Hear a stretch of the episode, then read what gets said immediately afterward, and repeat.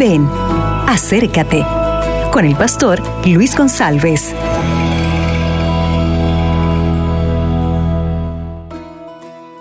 Hola mi amigo, hola mi amiga, ¿qué tal?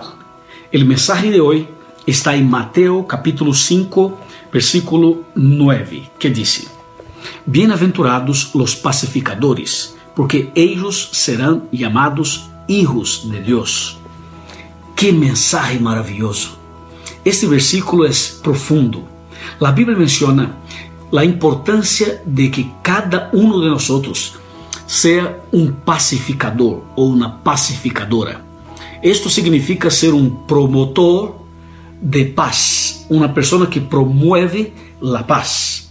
O sea, quando há um conflito, quando há uma luta, um problema, uma batalha, alguma situação de, de conflitos na família ou não, El Señor necesita personas para ser instrumentos en las manos de Él para pacificar, para llevar paz.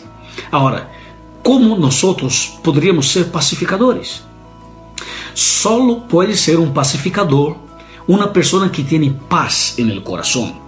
Y Cristo es el príncipe de paz.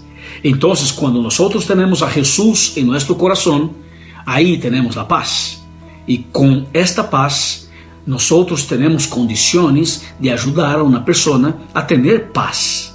Ou seja, eh, a levar um, um, uma palavra de equilíbrio, uma palavra de, de, for, de fortalecimento, uma palavra que ajuda a uma pessoa a resolver uma, uma situação de conflito. Amigo e amiga, Jesus, quando estuvo aqui na terra, Jesús dijo una frase muy profunda e interesante que es, dejo mi paz. Jesús dejó su paz a nosotros.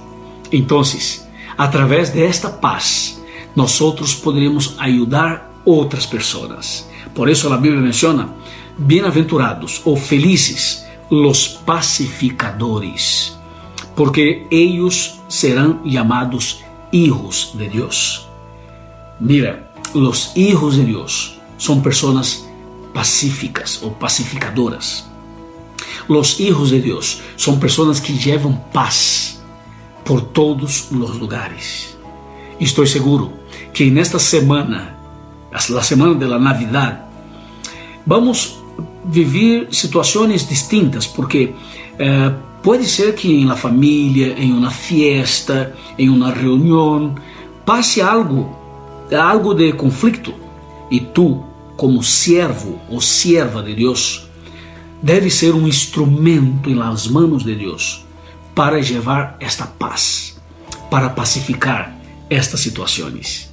Que o Senhor te bendiga, que tu seas realmente um pacificador, uma pacificadora e que a paz do Senhor esteja em seu coração.